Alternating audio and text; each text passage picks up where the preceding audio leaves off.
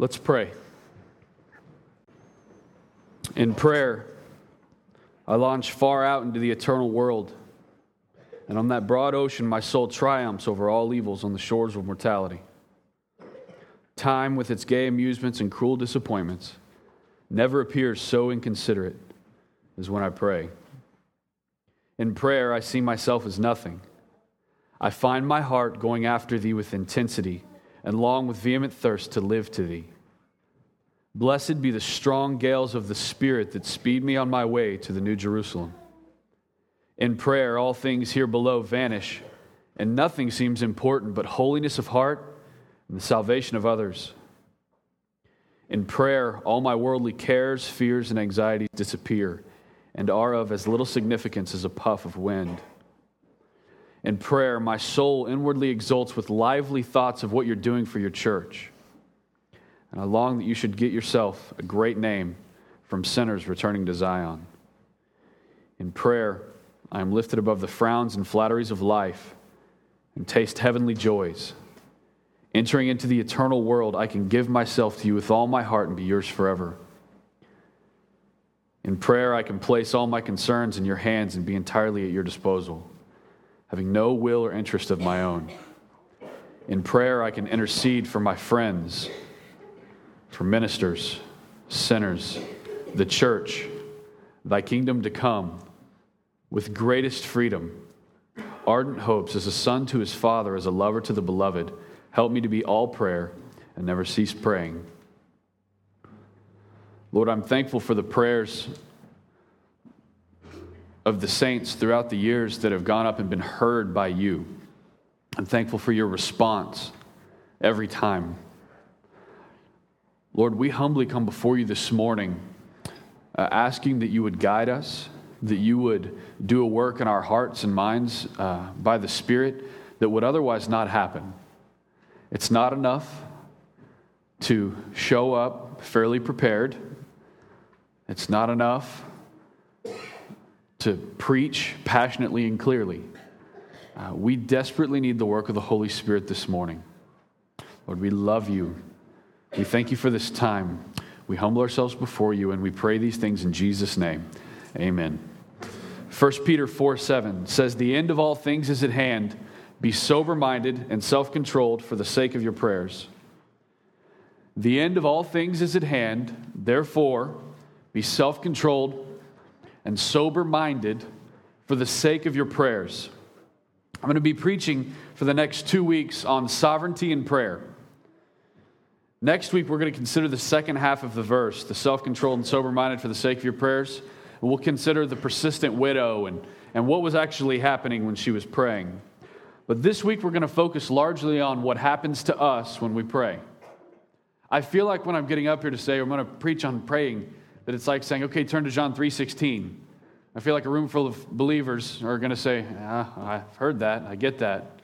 But I'm hoping that the Lord takes us uh, deeper this morning. This week, we're focusing largely on what happens to us. I feel that this is the more underdeveloped reality for many of us, on what is happening to us when we pray to our Lord. As I preach on God's sovereignty in prayer, I want you guys to know, very humbly, that I will be doing so out of conviction, not arrival. C J Mahaney book, uh, wrote a book on uh, humility. That's a hard book to write on, right? Because as the author, it's like, I'm going to write a book on humility. And... uh And he wrote this book on humility, and at the beginning of the book, he wrote, "I am a proud man pursuing humility by the grace of God." And this morning, I am in larger part a prayerless man pursuing prayerfulness by the grace of God. I know that even as a pastor, the prayers I have are just not nearly what they could be, and I've learned that more in these previous weeks, which I'll explain. I have battled and am battling against a life of prayer that seems stale at times. Has anyone ever battled against that? It seems stale at many times, while at other times it seems rich. Sometimes there's really great clarity, but at other times there seems to be little that makes any sense at all. Oftentimes in my prayer, I can feel this otherworldly and divine power, while at other times I feel this overwhelming sense of futility and purposelessness, like, why am I even offering this up? What's the point? For Christmas, I was given a book that I read from in the opening prayer. We don't just use others' prayers as our own, but we can utilize others' prayers as a catalyst for our own prayer. And this book is called Valley of Vision. It's a book of Puritan prayers and devotionals. As I read one prayer after another, I began to be broken of this really stark reality that I do not pray like these guys. It's not a huge book. It's this little bitty book, but it's like gunpowder. It's just potent. And I'm reading through it, and I'm like, I, I mean, these guys are really intense, really urgent. They seem to be very excited about their prayers, and I just realized this stark reality that I don't pray like them. And then in John seventeen, I witnessed Jesus, Jesus praying with urgency and detail and fervency, this passionate intensity in his prayers. And it was sort of hard for me to make sense of. Why such diligence in prayer when you know more about God than anyone else? That was what I thought when we were reading John seventeen. Why such pleading when you're not even a sinner? Why such seriousness in praying for those who are yours when you know their ultimate fate and purpose? Why pray that none of yours would be lost if you knew that none of yours would be lost? I began to see this disconnect in my prayers and my thoughts on prayer that drew me into a sort of an investigation on why so many seem to have a very similar struggle. Here at Crosspoint, we believe in a sovereign God. There's no one above him. There's no one who is giving counsel to our God. There is no one who is changing his mind. There is no one who is greater. He is altogether different as the creator of all things created. That's who our God is. He is seated and will never and can never be dethroned. He is not waiting to see what we will do or how we will respond to decide upon his movement and what he's going to do. He moves according to the wisdom of his sovereign will. He accomplishes all of his purposes. These are sweet realities for God's children, that we have a sovereign Father. But for many of us, sitting here, because of our sin, our perspective on these realities has an adverse effect.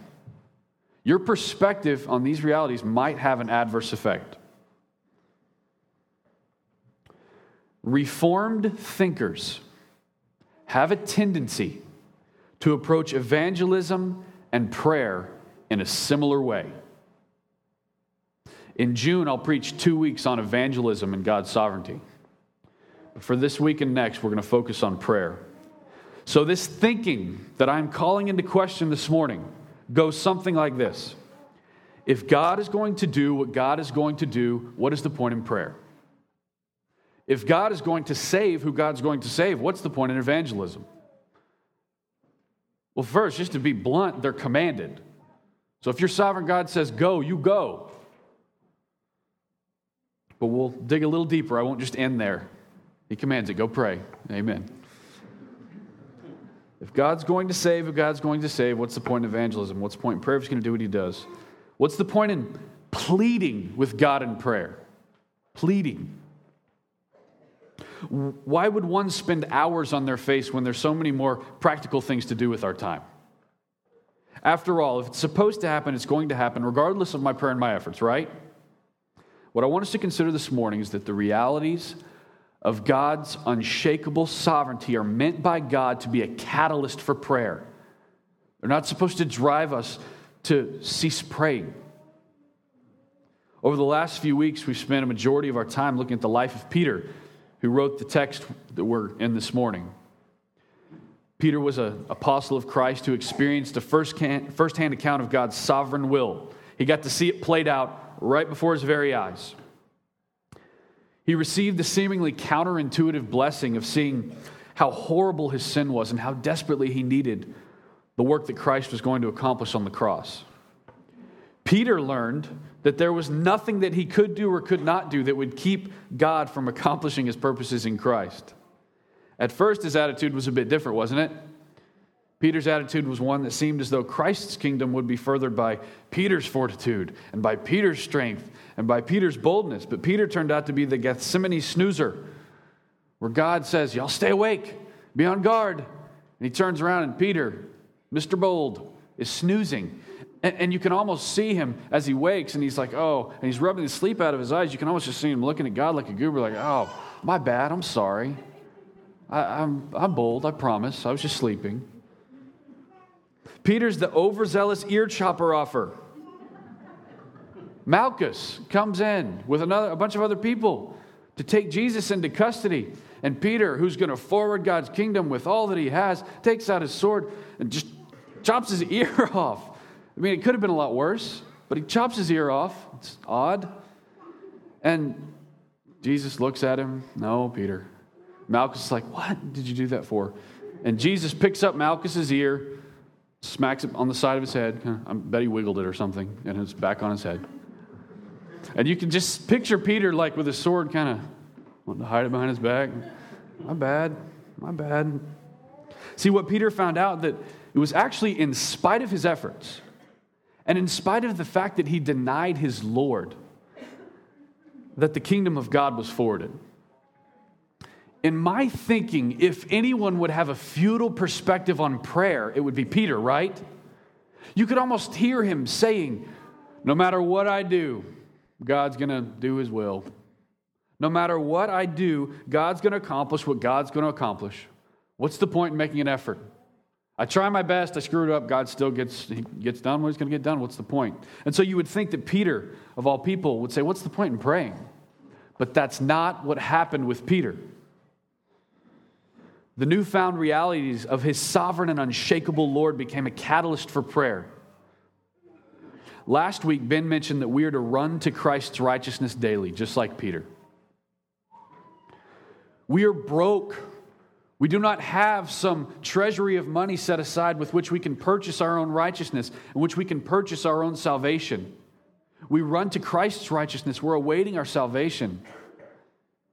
We need that charcoal fire on the seashore, where we're receiving provision from a risen Lord.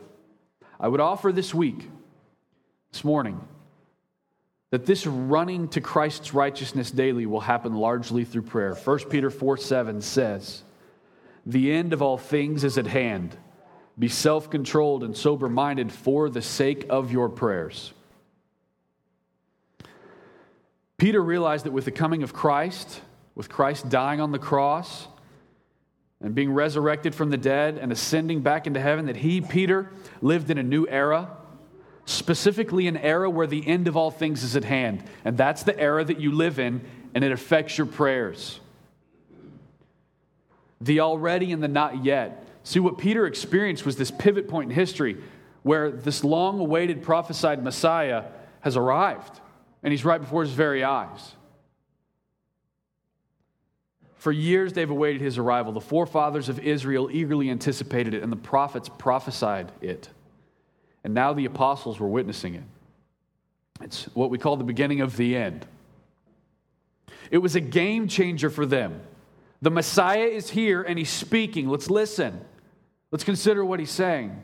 And it remains a game changer for us. This is very real. We live in the same time. Turn to Matthew twenty-four. Considering our Messiah and how he explains things.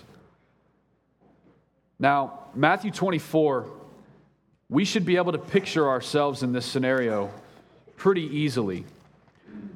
Verses like this that I'm about to share are meant to sober us up, being sober-minded for the sake of your prayers.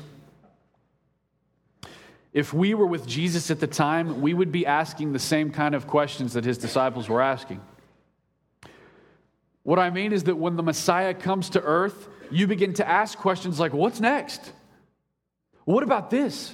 What about that? When is this going to happen? How's that going to, how's this age going to end? So Jesus is explaining what are called the signs of the close of the age. Now look at verse three in Matthew twenty-four through eight. As he sat on the Mount of Olives, the disciples came to him privately, saying, tell us, when will these things be? When will be the sign of your coming and of the close of the age? So though he is there, they're still anticipating something more is going to happen. When's the sign of your coming and the close of this age? Because you're the Messiah and you're going to redeem this earth, right? And Jesus answered them, see that no one leads you astray.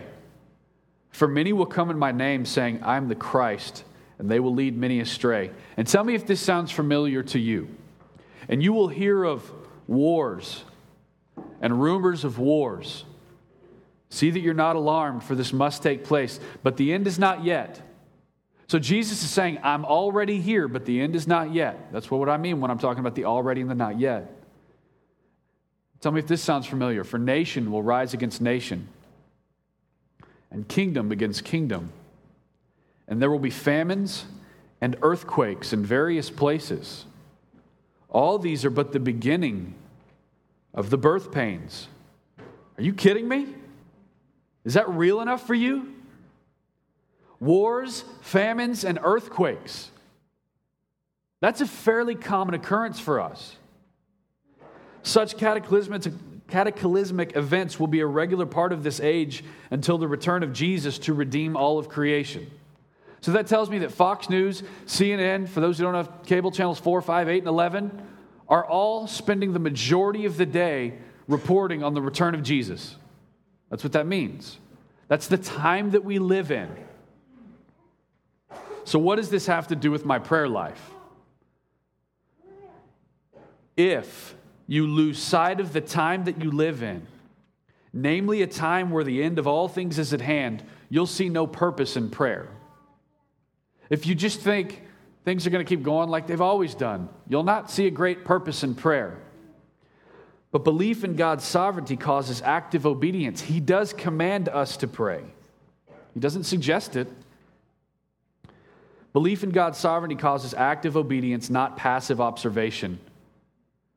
Belief in God's sovereignty does not foster futility. It explodes it. It does not foster this thing that says, why should I pray if God's bigger than me? He knows more than I do. Why does he need to know what I think?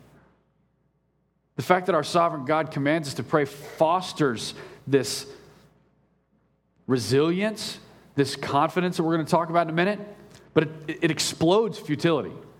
It explodes the sense that there's no purpose in it. Jesus is undoubtedly coming back, so pray to that end. Come, Lord Jesus, come. The end of things here means the beginning of eternity with our God. So I'm going to ask a question to purposefully stir your thoughts. The question that I'm asking is this. What do you anticipate more than this? Jesus is coming back. Like, like it's going to happen with all certainty. We're at the beginning of the end here. We're sometime in the middle of when Jesus came back in the close of the age. We're in that time that Jesus just described. And I would ask you, what do you spend the majority of your time anticipating more than that? It might be a raise. You might be anticipating good health or a promotion. You might be anticipating just being debt-free. You might be anticipating retirement. Some of you might be anticipating marriage more than you anticipate the return of Christ. You might anticipate children. It's not bad things, but if you get them out of order, your prayers are all messed up. Maybe it's just the thought of a life that doesn't hurt so much. What are you anticipating more than the return of your Lord? Because if we understand that the end of all things is at hand, we will eagerly anticipate the return of our Lord rightly, and it will drive us to prayer. If we're prayerless, it might be because we're anticipating the wrong things in the wrong order. We are awaiting salvation. We're awaiting the return of our Lord. As I was explaining Matthew twenty-four and talking with Lindsay about it, she said, oh, that reminds me of Habakkuk. I was like, oh, me too.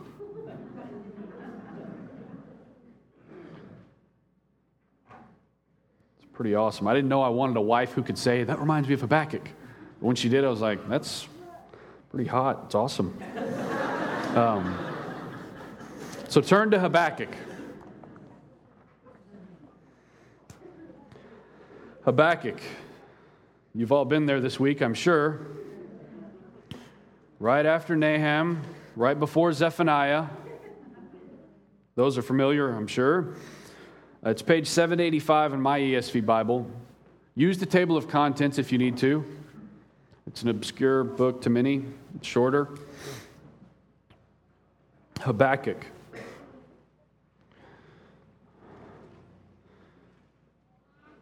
as Lindsay shared, that this remind, reminds her of Habakkuk, she, she had no idea, I don't think, about how this whole book, I almost want to read the whole thing out loud, but I won't. You probably will in your small groups, though. But I want you to see what's happening here. Look at verses one through five. The oracle that Habakkuk the prophet saw, and this is what, what's called Habakkuk's complaint. He's going to the Lord in prayer, and he's not so reverent, really. He says this, "O Lord, how long shall I cry for help, and will you not hear?" Now, before we think, oh, that is very irreverent, do you ever, like, throw your hands up and give God the, yeah, I'm praying. What are you going to do? Are you going to do anything? Don't you see how horrible the circumstance is? Listen what he says. How long shall I cry for help and you will not hear? Or cry to you violence and you won't save? Why do you make me see iniquity, and why do you idly look at wrong? Those are bold words to bring before your Lord. Destruction and violence are before me. Strife and contention arise. So the law is paralyzed, and justice never goes forth. For the wicked surround the righteous, so justice goes forth perverted. It's like, what are you doing, Lord? And look what the Lord says. This is the Lord's answer to Habakkuk's not-so-reverent prayer. Prayer, that's good, but he probably could have been a little more reverent. The Lord says, "Look among the nations and see, wonder and be astounded, for I am doing a work in your days that you would not believe if told." This really does a wonderful job of illustrating how we sometimes have this very narrow view of our circumstances that needs to be greatly widened. This is what's wrong. This is what's wrong. This is not good. Where are you, Lord? And the Lord says, if I told you all that I was doing in your day, you wouldn't even be able to comprehend it. Don't forget that I'm God. And that's such a merciful response. I mean, when Habakkuk goes before the Lord and says, why do you look idle? Well, you're being idle, Lord. He could have been, oh, idle? How about, how's, how's that? But he doesn't. He's so incredibly merciful in his response. We see only the hard issues at hand, and rightly we cry out to God. Habakkuk's plea is very similar to many of ours. Oh, when will you come and redeem your people, O Lord? So first, Habakkuk prays. Then God answers the prayer. And it's funny because as you keep reading, God answers this prayer and says, I- I'm doing more than you realize. And then Habakkuk's like, but come on, why would you do that? Your people are suffering if that's what you're doing. Come on. And he still kind of whines a little bit. And the Lord responds again and reveals more of what he's doing.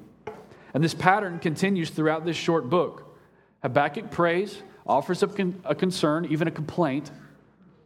And his merciful God does what?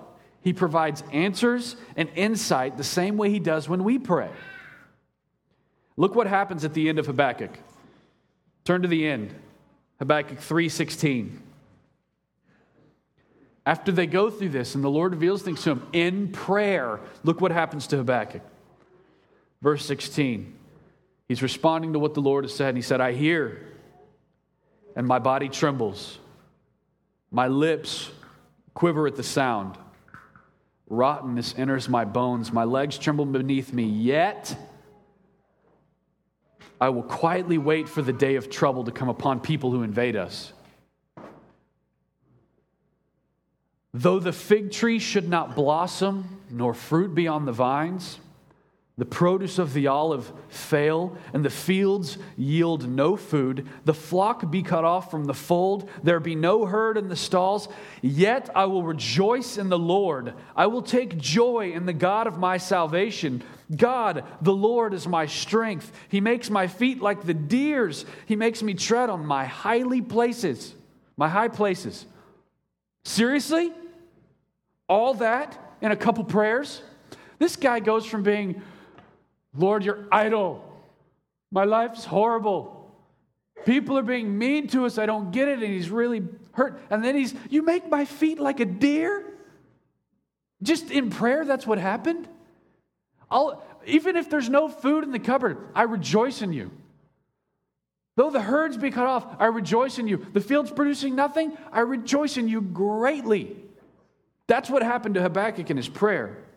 Through prayer, Habakkuk's demeanor and approach was changed from concern, misunderstanding, and anxiety to one who is able to rejoice and take joy in God no matter the circumstance. In prayer. This all sounds very similar to Paul's explanation in Philippians. Turn over to Philippians four four. It's very, very similar.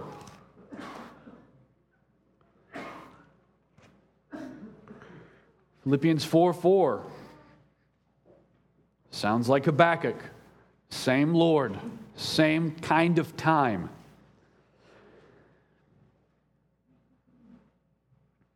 Rejoice in the Lord always. Again, I will say rejoice. Let your reasonableness be known to everyone. The Lord is at hand. When I say the Lord is at hand here, the end of all things is at hand. Do not be anxious about anything, but in everything, by prayer and supplication with thanksgiving, let your requests be made known to God. And the peace of God, which surpasses all understanding, will guard your hearts and your minds in Christ Jesus. That means that if you are filled with anxiety in a circumstance, exactly like Habakkuk, rather than being filled with anxiety, our Lord in His breathed out word says, do not be anxious, but in everything, by prayer and supplication, let your requests be made known to me. Think about that. The sovereign God says, let your requests be made known to me. And then he says, I'll guard your hearts and your minds in Christ Jesus. I'll give you a peace that exceeds understanding. What Jesus is saying is, understanding is not what's most important, just like it was with Habakkuk. But I'll give you a peace that's greater than understanding. If you think the thing that's most important is that you know how everything will work out all the time, at least a week ahead of time, God says, no, no, no, no. I give you my peace that exceeds, is, is more important than understanding. Understanding is important, but I'll give you a peace when there's not that understanding. Quite merciful. So we need to steer away from the thinking that we are somehow changing God when we're praying. That's a thinking that many of us have. I'm going to go change God. If this is His idea of the way it should be, I'm going to go do some praying. Change Him. By the way, that's not what the persistent widow did. We'll talk about that more next week. If some of y'all are thinking, well, she was persistent. Persistence is good, but you don't change God. See, God's not waiting to hear from us on how He's going to respond when the next war erupts or what He will do when the next earthquake hits. See, prayer is the sign of a needy person, not a person who has it all together and, to go, and then goes to God with the answers. To many of us, prayer would make a lot more sense if we were actually accomplishing something, wouldn't it? If I was actually accomplishing something when I prayed, I would do it more. If I could pray my loved one into heaven, then I would pray without ceasing. If I could pray the cancer away, then I would be diligent about it. If I could pray safety for my children, then I would do so earnestly.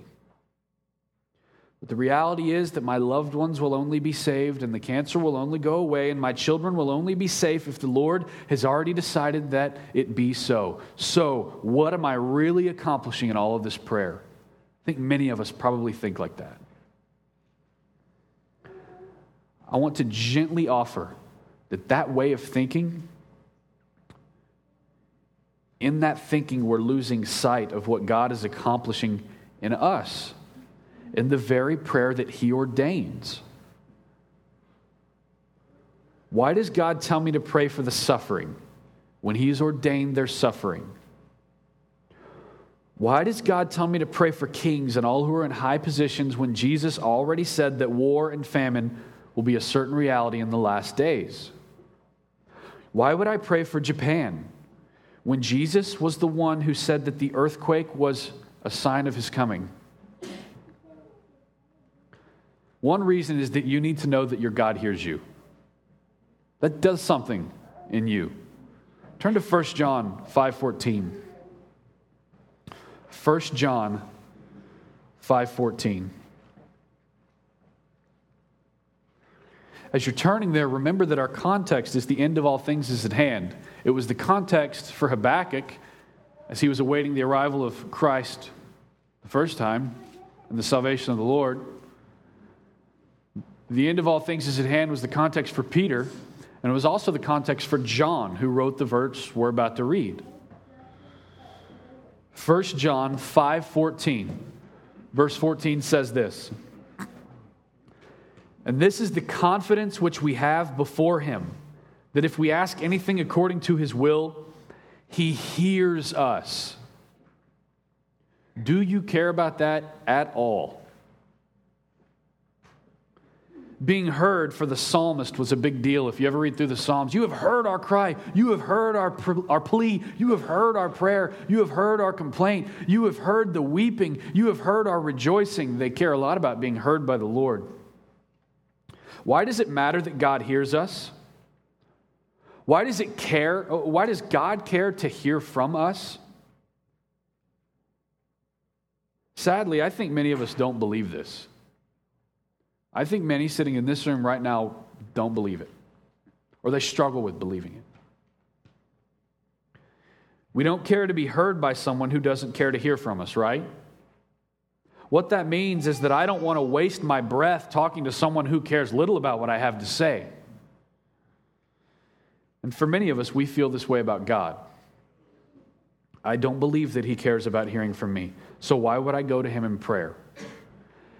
And what we're seeing in First John five fourteen is that there is a confidence that happens in us when we go to God in prayer and are reminded that he actually hears us. We're reminded that he hears us when we go to him in prayer. This is the confidence which we have before him, that if we ask anything according to his will, he hears us. There's an if there. What that means is, if you ask nothing in prayer, you'll not find that confidence. But God offers it in prayer. If you're thinking, that's fairly obscure, explain it more. I can't. I would, I would encourage you to go pray. Do you have that confidence? Turn to Isaiah sixty-four, verse seven. I want us to hear from the prophets, those who walked before Christ. I want us to hear from those who walked with Christ. I want us to hear from those who walked after Christ. And Isaiah, as you turn there, Isaiah sixty-four, um, I'm going to read an excerpt from the back of my Bible. Your Bible has some, some really helpful things. If you have a study Bible or even just a, not a study Bible, there's things in the back. And a lot of times when I'm reading about the prophets and what the prophets were saying, it's really helpful for me to go and be reminded of the time that they were speaking and the time that they were writing. And so I'm going to read this little excerpt from the back here on the time that Isaiah was prophesying. And I want y'all to tell me if it sounds familiar at all. I just read through this last night and I was like, wow, that's pretty direct. Isaiah lived during the decline of Israel in the shadow of Assyria. He spoke the word of God to a people who were deaf and blind, who refused to listen to his warnings of looming disaster. He's coming back. No one's listening.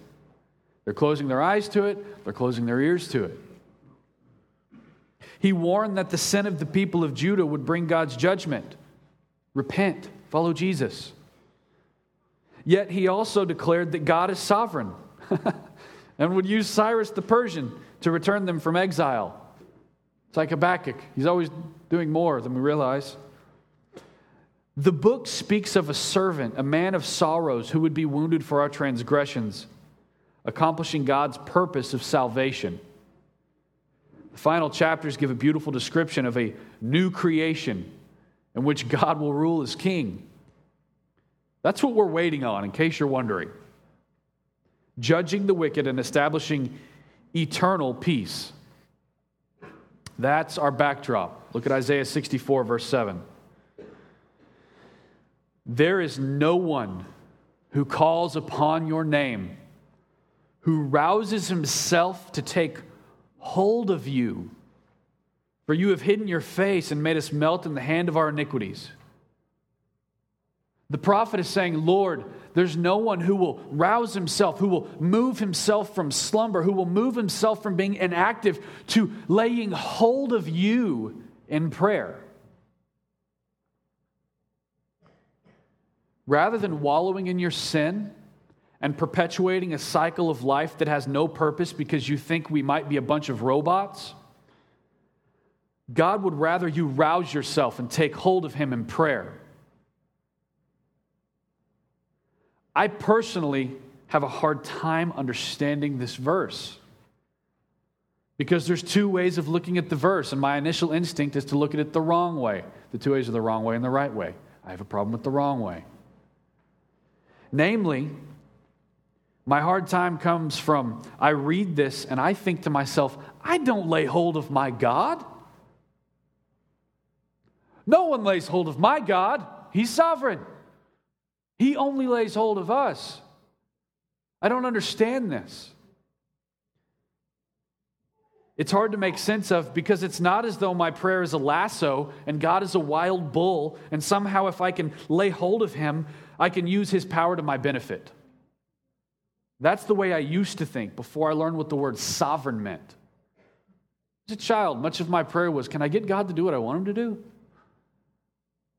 But we don't continue praying like that.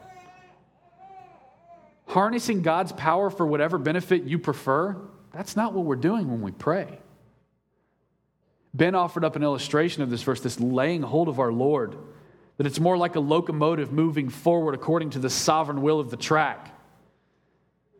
You ever seen someone chasing a train on a movie? Picture that. And in our prayers, we earnestly run after our Lord so as to lay hold of the locomotive so we can jump on board and move in accordance. It's worth every effort we have. Because without prayer, we're standing and we're just watching this train go by. It's going to go where it's going to go. I can't change that. And rather than laying hold of it, we stand sluggish and spiritually lazy as we watch it become this dot on the horizon, only to disappear quickly. What's amazing here is that Habakkuk did the very thing that Isaiah prophesied. He roused himself and he took hold of the Lord in prayer. And I would offer that many of us need to do the exact same thing. Prayer has always been and will always be more about the change that happens in us, not God. That's a really important point this morning. What pleases God is not our work for Him, but our need of Him. The prayer of a righteous person has great power as it is working, but not because of the person who's praying, but because of the power of the one to whom they're praying to, because of the power of the one who hears their prayers. Are our prayers lacking? I'm asking this soberly. Are our prayers lacking because we have little expectation of our God?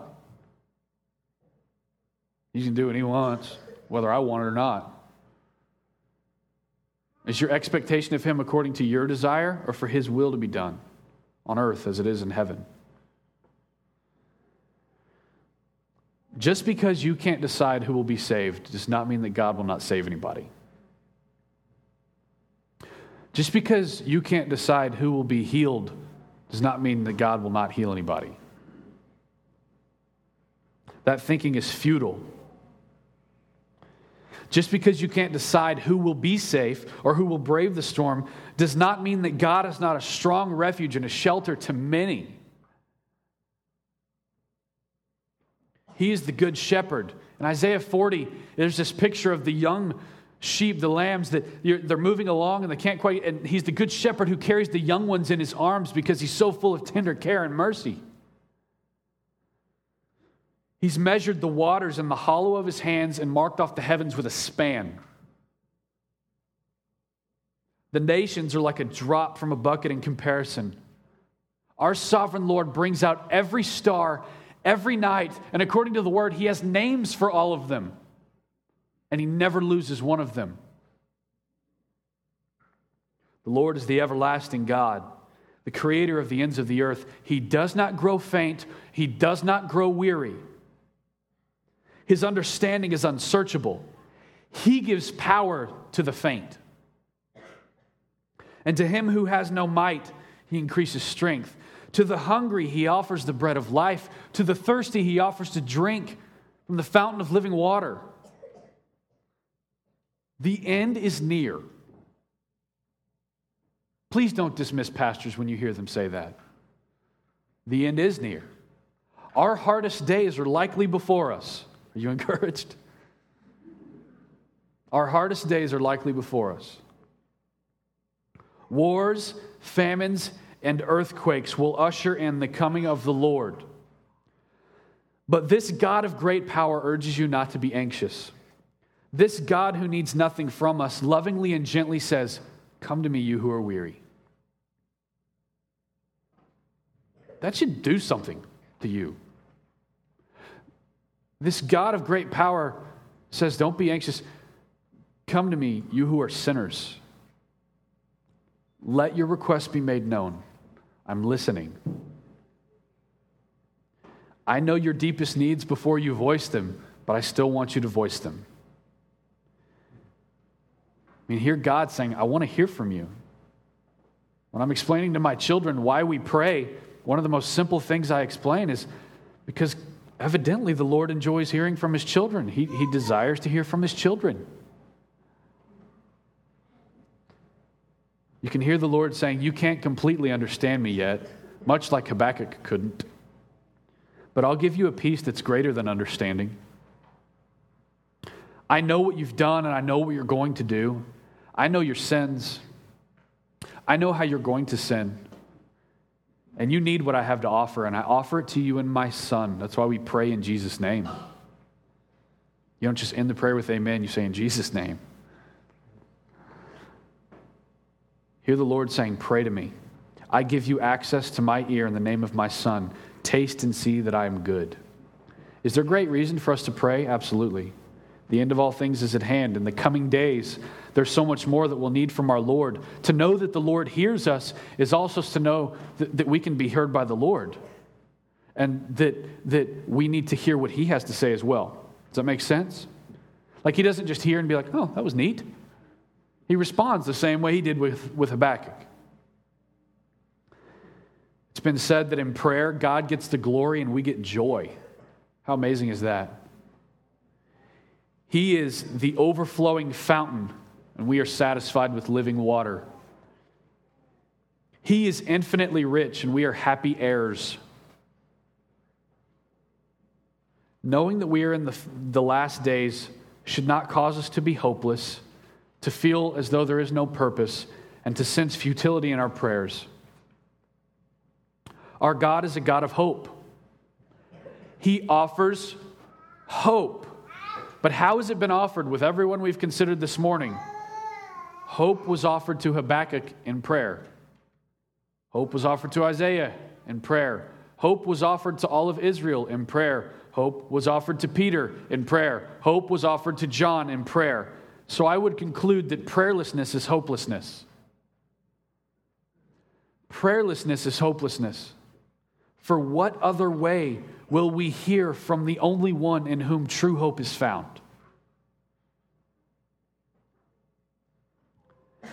After Jesus' triumphal entry into Jerusalem, you remember the first thing he did when he came in? He cleansed the temple. He gets off the donkey's colt and he goes to cleanse the temple. He shows up where people should be praying. And I wonder if it would be very different if he just showed up at our homes. He shows up where people should be praying, and instead, it is completely worldly.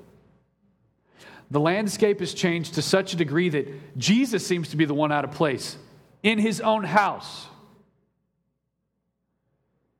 And it, as he drives out the money changers and he turns over the tables, he says, "It is written, my house shall be called a house of prayer, but you make it a den of robbers."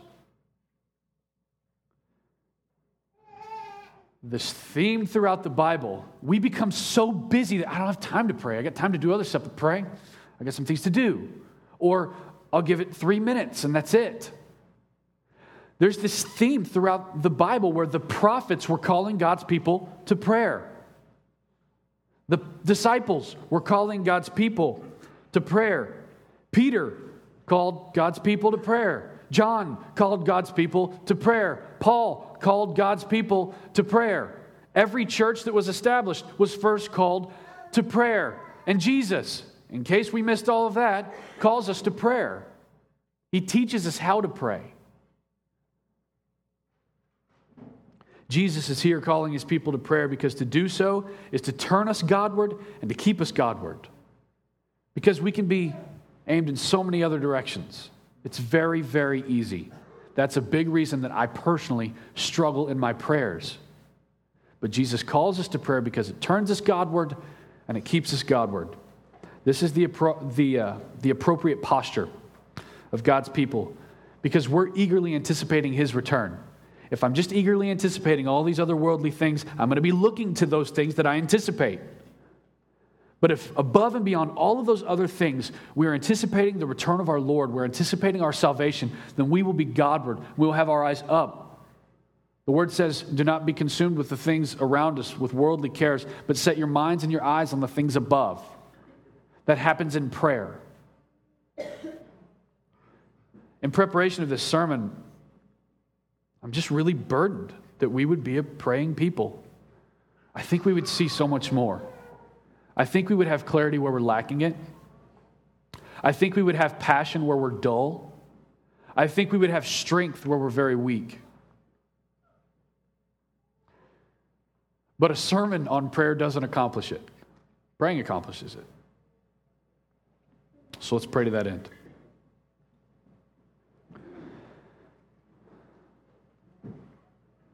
Lord, we humble ourselves before you.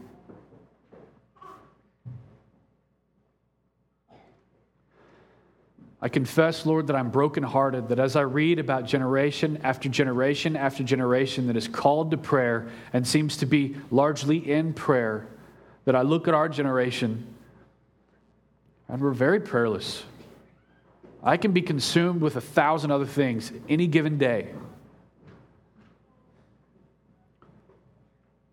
Lord, please, by the work of your Spirit, help us to not be distracted from eternal matters. The end of all things is at hand. Somehow, by the work of your Spirit, let that reality set into us, because we have a, a misconceived, a skewed perception of reality if we don't realize the end of all things is at hand. If we're working in our work and we're hanging out and just Just living life in a bland manner that is prayerless, we don't think that the end of all things is at hand. So our reality is not real at all. But with your words this morning, you shape reality for us the way it really is. And I pray that you would give us eyes to see it and ears to hear it. Help us not to be like those in the time of Isaiah that were closing their eyes to this truth and that were closing their ears to this truth. Help us to be fervent in prayer, intensely passionate in prayer, truthful in prayer. Lord, I'm thankful for the reminder this morning that you gave me in a devotional that sometimes the best thing we can do is to pray contrary to our own hearts. Because our hearts will lie to us and deceive us. But you don't ever lie to us. You're not a deceiver. Lord, I want for this body to have that confidence that when we draw near to you in prayer, when we ask, you hear. Ultimately, we pray like Jesus, as we humbly let our request be made known, because you allow it and you call for it. Just like Jesus prayed in the next breath, but let your will be done, Lord. Our prayer is that your will would be done on earth as it is in heaven. Even that simple prayer, if we prayed it in detail, would be a game changer for us. Lord, we love you and we humble ourselves before you. We pray these things in Jesus' name. Amen. We're going to take a few minutes in preparation uh, for the supper. We'll take in a few minutes.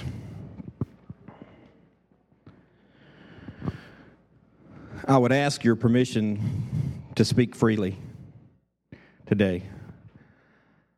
but I'm compelled to sp- to speak freely as an elder in this body, having heard another elder deliver the truth of God's word. I'm troubled, and I've been troubled for some time, and I want you to know it starts with my own heart. I'm troubled within myself, and I'm troubled for this body. And the truth of God's word and what we just heard from his word, his truth, is our hope. In John seventeen, when we heard the prayer from the maker of heaven and earth, the Son, to the maker of heaven and earth, the Father, and he said, "The glory that you have given me, I have given to them, that they may be one, even as we are one. I and them, and you and me, that they may become perfectly one, so that the world may know that you sent me and love them, even as you loved me." This thing that's ringing in my head and has from this time is our oneness. Our oneness as a body, our ability to be one and real and share. And next, as we were hearing of Peter and him being out front and wanting to do this work for Christ, even to whack off an ear, "I've got your back, Jesus." And Jesus says, "Put your sword up. Am I not to drink this cup?" When we drink this cup and we eat this bread in a moment, I want us to know what we're doing, what we're to be reminded of. The other thing that rings in my head comes from God's word in First Timothy six, and it says, "There is great gain in godliness with contentment." And if I speak freely, guys, in my own life, in my own conversations, in my conversations with you, we're not a very content people. I don't know what Scott was reading from when he shared the prayer when we started. Frowns and flatteries. Scott, I don't know where that came from. Man, how many of my conversations every day is about frowns and flatteries? Are we real? Now there is great gain in godliness with contentment, for we brought nothing into the world, and we cannot take anything out of the world. But if we have food and clothing, with these we will be content. Are you content with food and clothing? Am I content with just food and clothing? What is my pursuit? But as for you, O man of God, flee these things, pursue righteousness, godliness, faith, love, steadfastness, gentleness. Fight the good fight of the faith. Take hold of the eternal life to which you were called. Eternal life, is that way out there? Is it the end of this flesh? Do you live as if you have eternal life? I made a note to myself. So in Christ we are called to eternal life. Are you clinging to this life? To safety, to comfort, to convenience, to happiness?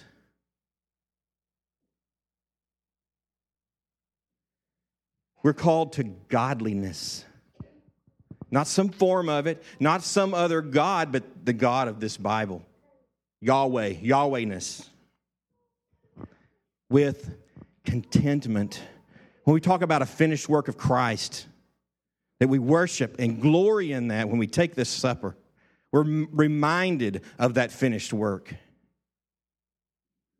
Are we rejoicing in him? Scott already shared Philippians four. Rejoice in the Lord always. Later in that chapter it says, this is Paul saying, "For I have learned in whatever situation I am to be content." We got to learn contentment. I'm not sitting here this morning and saying, you have to be content. I'm saying, let's move in that direction. I need to be going there. I need to learn. He says, I know how to be brought low, and I know how to abound. I know what it's like not to have things. And I know what it's like to have things.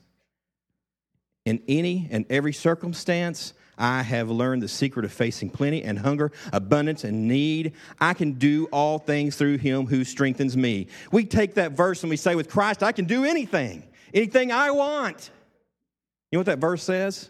I can do, that do is prevail. I can prevail in all manner of things through Christ who strengthens me. How do I prevail? Because it doesn't matter about my circumstance, where I'm sitting. We run. We run from these circumstances we don't like because we don't want them. It's our very opportunity to share the gospel. What is our circumstance? Pray. What is our need?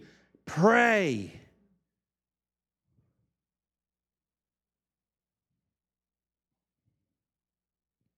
First Thessalonians five, sixteen through eighteen says, rejoice always, pray without ceasing, and give thanks, thanks in all circumstances. Listen, if you don't hear anything else, listen. For this, these circumstances, this is the will of God in Christ Jesus for you. You are where you are to proclaim his death. You are where you are to glorify God. That's why you have that circumstance. Philippians one, listen. It has been granted to you that for the sake of Christ, you should not only believe in him, that belief has been granted you. That sovereign God has granted you belief in him. But it doesn't stop there. Not only to believe in him, but also to suffer for his sake. Engaged in the same conflict that you saw I had and now hear that I still have. Suffer for his sake.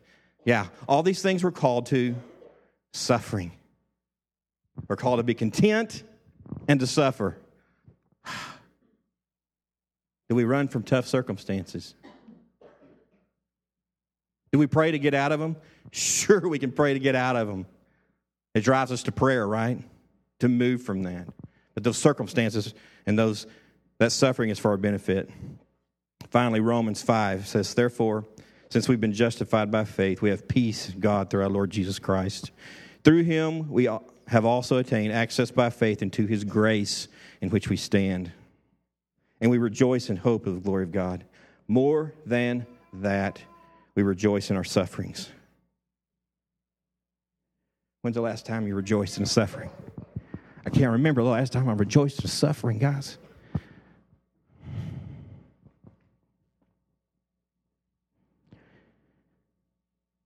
Knowing that suffering produces endurance, we prevail. And endurance produces character. And character produces hope. And hope does not put us to shame because God's love has been poured into our hearts through the Holy Spirit. And has been given to us. We've been given something we should be satisfied with. If we're pursuing fleshly things, our possessions have become something we got to hold on to. And they rot right in front of us. We spend all of our time and our money, and we do our jobs so we can keep those things. And we don't see them as the blessing they're intended to be. That we can enjoy. That we can enjoy. Even if it's just for a few minutes.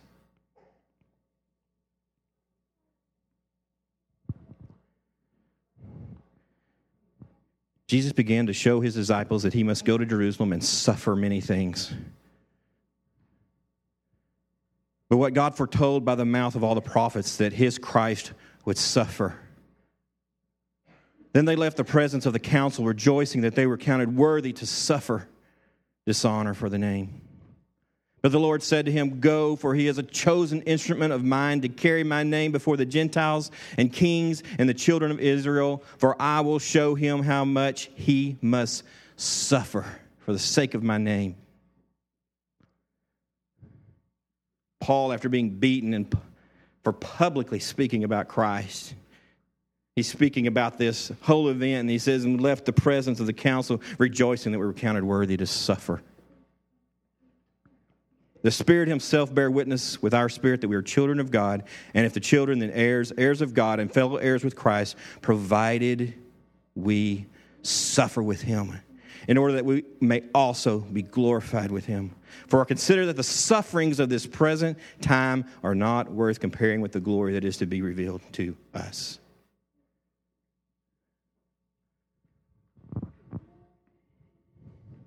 Oneness. First Corinthians twelve twenty-six says, if one member suffers, all suffer together.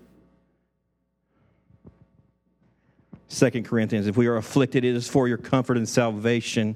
And if we are comforted, it is for your comfort, which you experience when you patiently endure the same sufferings that we suffer. We suffer together.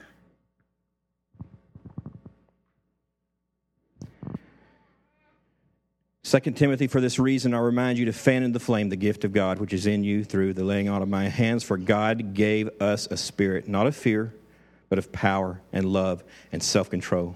Therefore, do not be ashamed of the testimony about our Lord, nor of me, his prisoner, but share in suffering for the gospel by the power of God, who saved us and called us to a holy calling, not because of our works, but because of his own purpose and grace, which he gave us in Christ Jesus before the ages began, and which now has been manifested through the appearing of our Savior, Christ Jesus, who abolished death and brought life and immortality to light through the gospel, for which I was appointed a preacher, an apostle, and teacher, which is why I suffer as I do.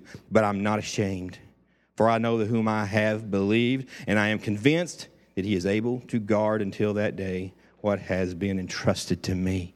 It's a finished work.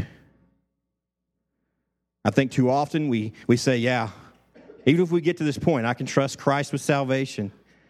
I'll give that to him, but I'm going to work the rest of it out myself. Blessed are those who hunger and thirst for righteousness, for they shall be satisfied. As we take the supper this morning, I pray that your hunger is for righteousness. The righteousness of God, namely Jesus Christ. That's your passion, that's your pursuit. That your thirst is for righteousness, namely Christ. Let's take the supper. Amen. Y'all be seated for just a second. There's a lot of kids in here, and y'all all did really, really well today. Kids, it's, this stuff is very, very important, and y'all listened well, or at least you were quiet. And uh, um, parents, as you've wrestled and done headlocks and other various maneuvers this morning, it's worth it. You all have done well as, as well. So um, uh, I mentioned at the end of the sermon, but I, I can't preach about prayer to the point that you experience anything, really. You need to go pray. And so kids, remind your families before the end of the day that y'all need to pray as a family. Some of my best reminders come from my daughters. We do our votions, is what they say. Oh, yeah, we probably do. That's a good idea. Um, so kids, remind your families of that. Um, y'all stand, and we're going to close in prayer, and I'm going to read from Habakkuk, um, the very end of that chapter, and then we'll we'll be dismissed. Let's pray. Though the fig tree should not blossom, nor fruit be on the vines, the produce of the olive fail, and the fields yield no food, the flock be cut off from the fold, and there be no herd in the stalls, yet I will rejoice in the Lord. I will take joy in the God of my salvation. God, the Lord, is my strength. He makes my feet like the deer's. He makes me tread on my high places. Lord, we are thankful for our time this morning. I'm thankful for a word that you have breathed out that is profitable, that we might be trained by it to go and walk in the truth. Lord, many different people are in many different places, even here this morning. They have different things to anticipate this week, whether in work or family, finances, whatever it might be. But I pray, Lord, that you would keep us most of all in eager anticipation of the return of our Lord. Thank you for the reminder that the end of all things is at hand. I pray that it would affect our prayers appropriately this week. We love you, Lord, and we pray these things in Jesus' name. Amen. Y'all are dismissed.